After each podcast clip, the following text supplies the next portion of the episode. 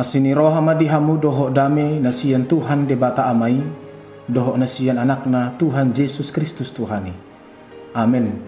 Horas salimanta sangah lima menit manangi hot Tuhani na nene sian buku poda 26 ayat 20 sada. Songon arang tu garani api, jala songon soban tu api. Songonido bawa parbada-bada pasobu parsalisian seperti arang untuk bara menyala dan kayu untuk api.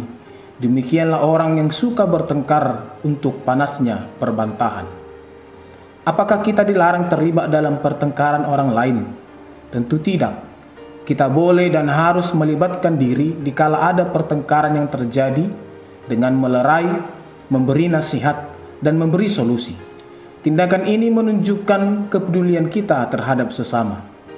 Namun kita perlu mengingat bahwa keterlibatan kita dimaksudkan untuk mencapai perdamaian, bukan malah memperuncing pertikaian.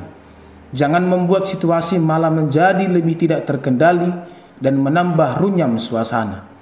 Jika tidak mampu menyelesaikan masalah, paling tidak jangan memperumit masalah.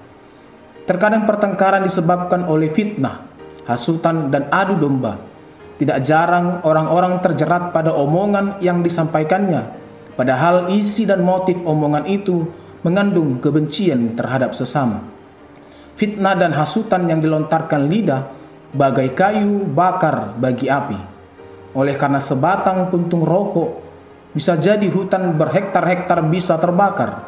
Oleh karena sepenggal kalimat fitnah, hasutan, dan adu domba, hati yang tenang akan terbakar. Orang yang suka menghasut dan mengadu domba, dia meniru cara iblis ketika menggoda manusia agar saling bermusuhan. Jika Anda benci pada seseorang, bukan berarti Anda harus menghasut dan mengajak orang lain untuk ikut membencinya. Pertengkaran itu seperti api. Ia membuat panas jiwa, membakar habis segala sesuatu yang baik, dan menghanguskan semua kasih dan damai. Akan tetapi, api akan padam jika kayu habis. Maka pertengkaran pun akan terhindar jika orang menghindari fitnah, hasutan, dan adu domba. Kita tidak boleh memberi telinga kepada para pemfitnah dan penghasut, sebab mereka memberi bahan bakar untuk menyalakan api pertengkaran.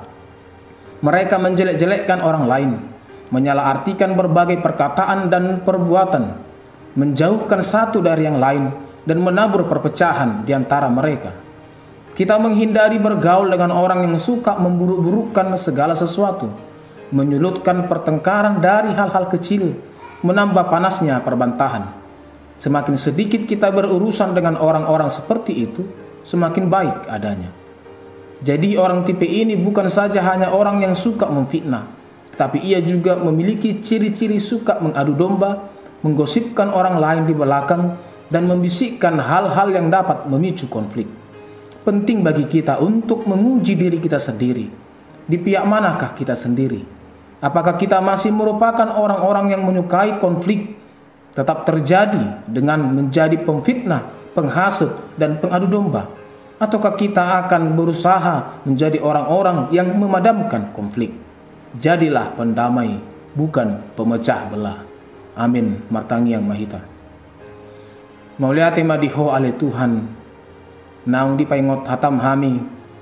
Asa gabi si buat dame mahamele Tuhan. Unang gabi si pangguturi diaka parsalisian diaka para bada-badaan namasa di humaliang nami. Asa tubuh mahadameon tubuh maholong nama si holongan. Asa gok lasing rohama ngulu nami sama hami. Atau ngasih maroham suaton maholong na sokoi asa mangulu mahami di bagasan hadameyon ng holong na sokoy. Asin ni rohan itu han Jesus Kristus. Holong ni rohan ni di bata ama. Dot parsawaran ito di perbadia ma. Nama dongani hamu saluhut na. Amen.